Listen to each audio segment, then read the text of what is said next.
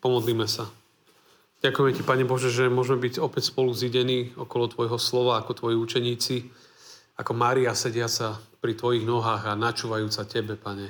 Že sme odišli z ruchu dnešného dňa, aby sme si sadli k Tvojim nohám, aby sme ho počuli, aby sme ho prijali a aby to Tvoje slovo konalo a pôsobilo v našich životoch. Požehnaj túto dnešnú biblickú hodinu. Amen. Tak je pred nami teda druhá, sme teda v druhej knihe Mojžišovej, konkrétne v 17. kapitole, je pred nami celá. Je to vlastne 16 veršov, takže si ju prejdeme celý, celú. Ona je vlastne rozdelená na dve časti. Sú tam dva príbehy iného typu.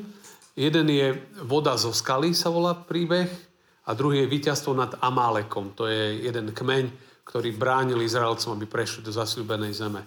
Takže tieto dva príbehy, prvých 7 veršov a potom verše 8 až 16. Je to taká téma o poslušnosti, o dôvere, o, je to aj o takom o kritizovaní tých, ktorí vedú a je to o, o tom, že Pán Boh sa priznáva ku nám a takisto bude tu veľmi veľa o, o Ježišovi starej zmluve, čo je fascinujúce na týchto príbehoch. Tak poďme sa rovno pozrieť na ten prvý príbeh. A stále ako je to, ako som hovoril, tak putujeme Izraelci z Ramzesu do zasľubenej zeme. Budeme sa nachádzať dneska tu dole na Sinajskom polostrove, a okolo, okolí Refidimu, Sinajskej púšti, nedaleko hory Choreb. Podľa týchto pohľadov tu sa budeme dnes nachádzať. Tak čítame prvých 7 veršov, je to prvý príbeh, ktorý má názov Voda zo skaly. Potom sa celý zbor Izraelcov podľa hospodinovho rozkazu postupne pohol z púšte Sín a utaborili sa v Refidíme, kde nebolo vody pre ľud. Ľud sa hádal s Mojžišom. Dajte nám vodu, aby sme sa napili. Mojžiš im odpovedal, prečo sa so mnou hádate? Prečo pokúšate hospodina? Keď ľud bol smedný, znovu reptal proti Mojžišovi. Prečo si nás vyviedol z Egypta?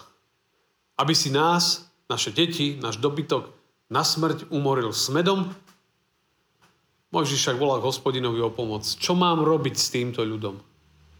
Ešte trochu a ukameňujú ma. Hospodin riekol Mojžišovi, prejdi popred ľud a vezmi so sebou niektorých spomedzi starších Izraela. Vezmi si do ruky i svoju palicu, ktorou si udrel na Níl a choď. Hľa ja budem pred tebou stať na skale na Chorebe potom udrieš na skalu, potečie z nej voda a ľud sa napije. Mojžiš urobil tak pred očami starších Izraela. Potom nazval to miesto Massa a Meriba, pretože Izraelci sa vadili a pokúšali hospodina hovoriac, je hospodinu prostred nás, či nie? Tak, toto je ten text, veľmi zaujímavý. A budeme sa teda trošku týmto textom zaoberať. Ako som už hovoril, teda Izraelci putujú po púšti, sú pri Refidime a putujú, lebo im Pán Boh kázal, že majú putovať. Čiže je to na jeho príkaz a idú podľa jeho slova. To je veľmi dobré v živote, keď sa človek riadi Božím slovom. Je to taká najistejšia cesta. Aj keď nás to môže doniesť do situácií, kedy sa nám reptať bude chcieť veľmi ľahko a veľmi rýchlo. No, lebo Pán Boh ich viedol a ich doviedol do Refidimu, to je také miesto, či to bolo konkrétne miesto, alebo či to bolo taká skôr oblasť. O tom sa vedú diskusie. A každopádne ich priviedol na jedno miesto, kde nebolo vody. V púšti. To je samozrejme veľmi zaujímavé, že, že sú na miestach, že Pán Boh ich dovedie aj niekedy na, dá do suchých miest a že nie iba tam, kde je veľa vody, to je zaujímavé. Aspoň na takýto prvý pohľad. A, a teraz ľudia sú samozrejme smední a svoj hnev teda nesmerujú kde si teda do vesmíru alebo hore na Pána Boha, ale smerujú to na koho? No na toho, ktorý ich tam doviedol. Na Mojžiša. Ale on ich doviedol, lebo Pán Boh mu povedal, že tam majú ísť. No ale Mojžiš to schytal na celej čiare. Ľudia tam e, svoju situáciu, a svoj smet, tak e, to hádžu na Mojžiša všetko. A vidíme, že ako keby tak pochybujú o Božej starostlivosti a dobrote. Tam je v záverečnom verši, že tak je Pán Boh uprostred nás, alebo nie je. Takže cítime tu veľa pochybností. A pritom je fascinujúce, že predsa oni zažili v minulosti viacero zázrakov v, veľmi krátkej dobe, keď odchádzali už len v Egypte, tých 10 rán. Však to bola, každá rána bola, to bol div. Potom prechod cez more. To bol veľký zázrak. Potom, keď boli uzdravené tie horké vody v tej máre. Potom mana z nebies. Čiže, čiže vidíme, že oni tam zažili mocné veci, ale ako keby proste zabudli na to a videli iba svoju situáciu. Lebo nemáme vody. A to tak býva v živote. Človek môže byť veriaci, ale dostane sa na chvíľu do úzkých, tak potom šomre. Na všetkých. To tak býva. To každý z nás tým máme svoju skúsenosť. Ale vidíme, že tá situácia je tu taká vyhecovaná, že vlastne oni tam dokonca hrozí, ako keby až Mojžiša chceli až kameňovať. Hej, čiže, a, čiže to, je to veľmi vážne a Mojžiš hovorí, že prečo, prečo útočíte na mňa? Prečo je, ten, prečo je tá celá tá situácia? A, a jednoducho on je tam, lebo Pán Boh ich viedol.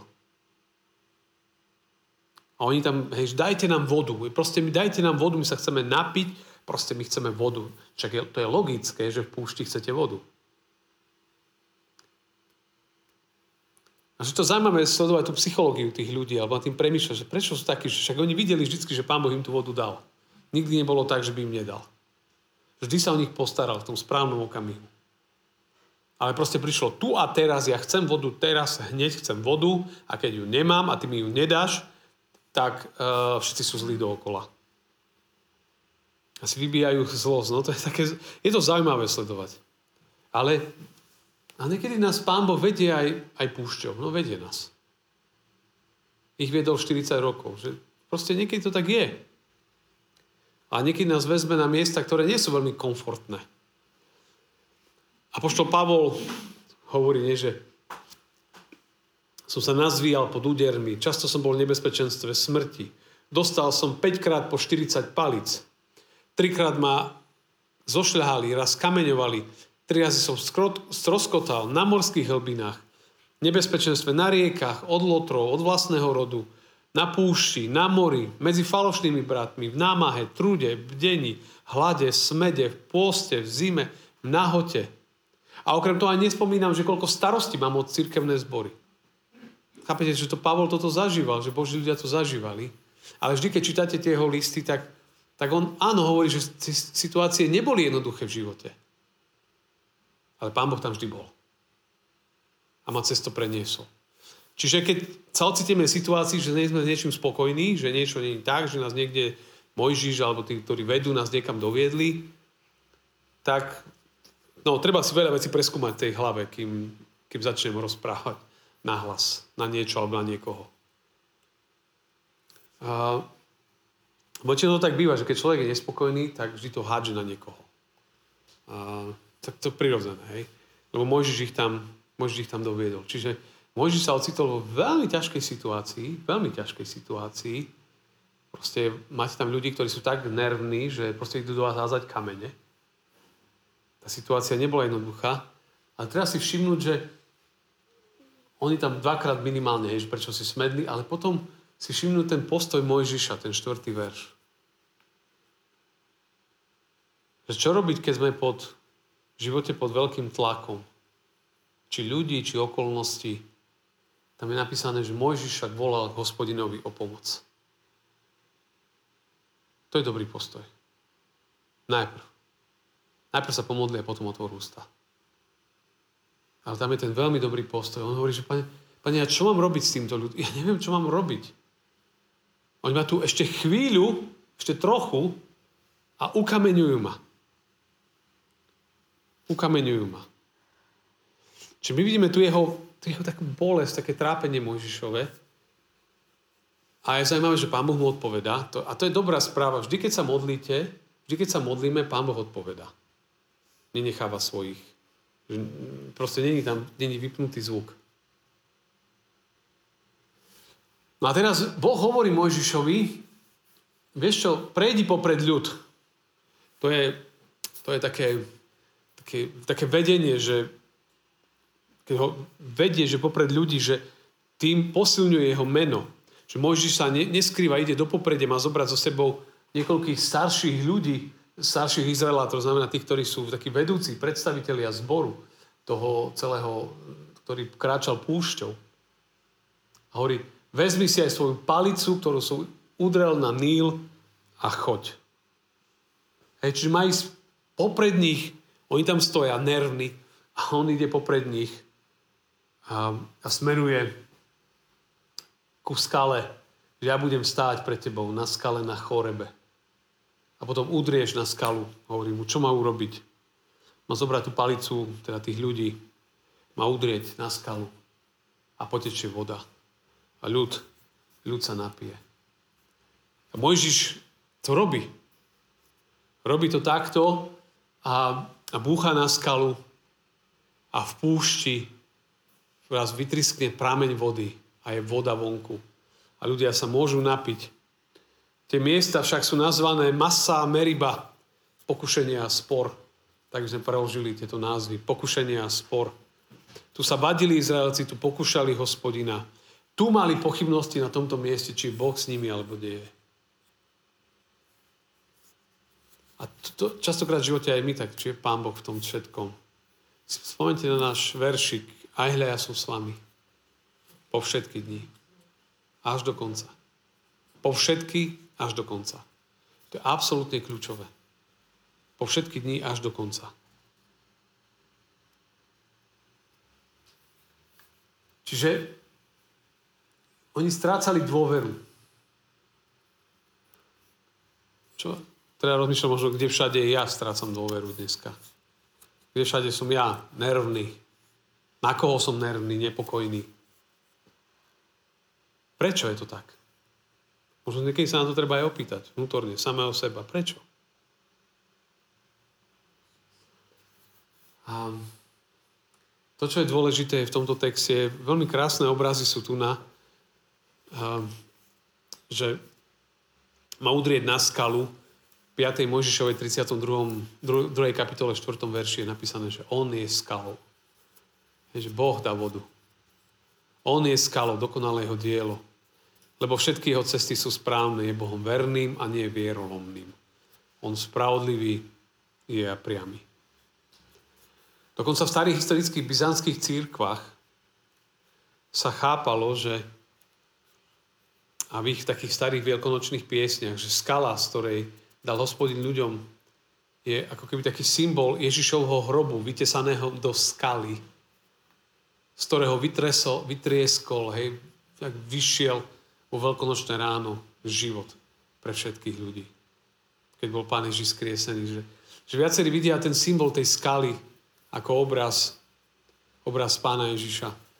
Obraz Boha, ktorý, ktorý dáva život aj v púšti. Že keď pôjdem ku Kristovi, že On dáva život. Že On, Prúdy vody živej potečujú znútra toho, kto verí vo mne, hej, že, že on dá a aj ďalší a budú môcť toho načerpať.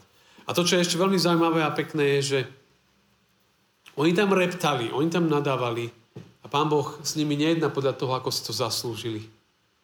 Ale je im milostivý v tomto príbehu a dá im vodu. To je Boží postoj. To je evanelium. Na reptanie voda. Život.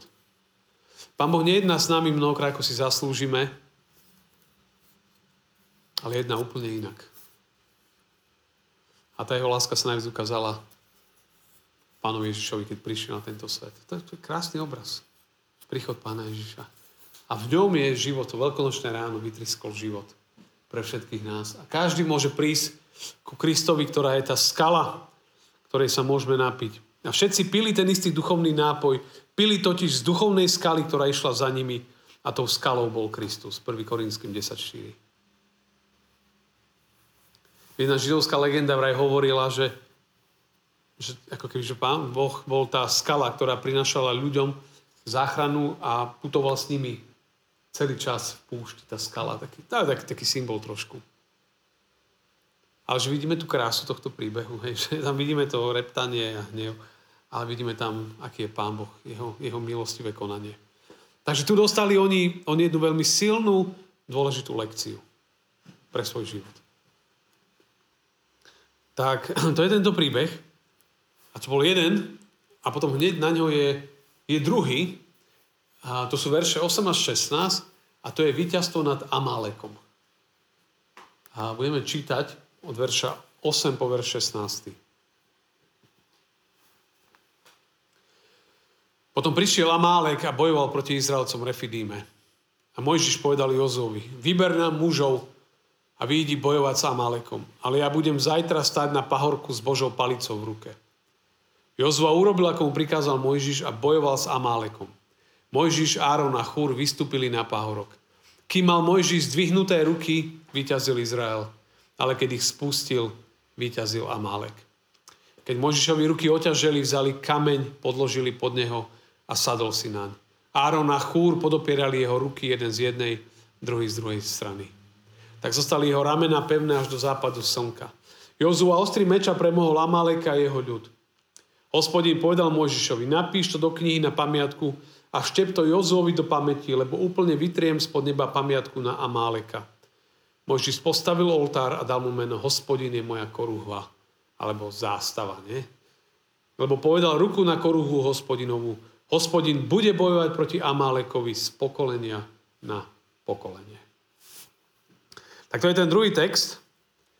Prišla voda a to sucho, to sa vyriešilo, ale potom zrazu prišiel nepriateľ Amálek ich v podstate napadol.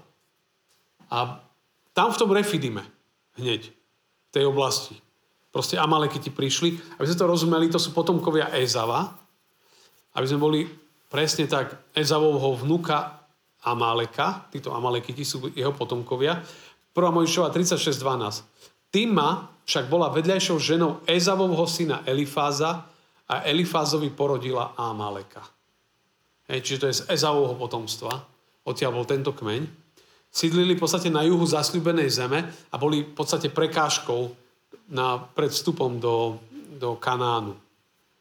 Zároveň boli tí, ktorí nejakým spôsobom pripomínali Ezau a Jakob zápas o prvorodenstvo. A keď sledujeme príbeh izraelského národa v starej zmluve, tak tam častokrát vidíme, ako Izraelci s Amalekitmi boli v bojoch. Tie zápasy tam boli. Tu Refidime je to hneď to miesto. Dokonca je v 4. Mojžišovej je príbeh, kedy Amalekiti porazili Izraelcov.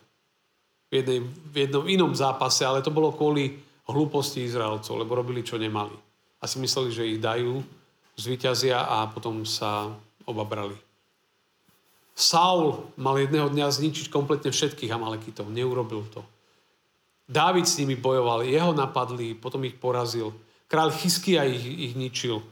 A posledný myslím, že potomkovia Amalekitov boli zničení v Perzii za doby Ester. Haman bol, myslím, že od Amalekitov z potomstva a oni tam vlastne boli tiež zničení, keď sme preberali knihu Ester. No, to znamená, že toto sú Amalekiti, veľmi nepríjemný národ, veľmi nepríjemný, ktorý veľmi útočil na, na, na židovský národ a tí stále s nimi zápasili. A, no a prvýkrát tu na scénu prichádza Jozue,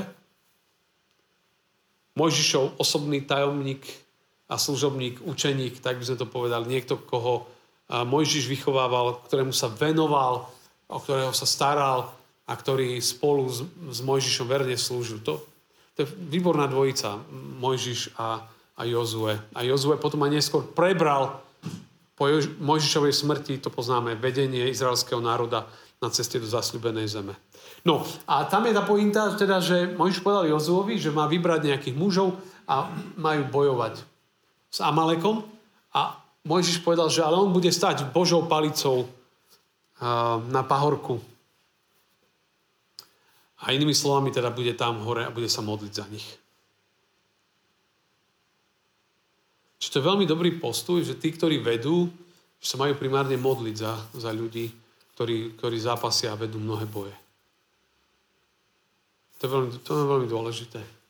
No a Jozua urobil, poslúchol a bojoval s Amalekom. A Mojžiš, Áron a Chúr teda vystúpili hore na ten pahorok, odkiaľ videli to boisko. Áron to je brat. Chúr, okolo toho idú také viaceré debaty, ktoré hovoria teda, že je to Kalebov syn a teda syn Mojžišovej sestry Miriam. Takto všelijaké teórie sú, že kto je Chúr, a, že skmenia Júda. Tak to sú dvaja ľudia, ktorí sú spolu s, s Mojžišom. A teraz tam je tak, to je krásny text, táto pasáž. Kým mal Mojžiš zdvihnuté ruky, vyťazil Izrael. Tie zdvihnuté ruky to bol symbol a, modlitby.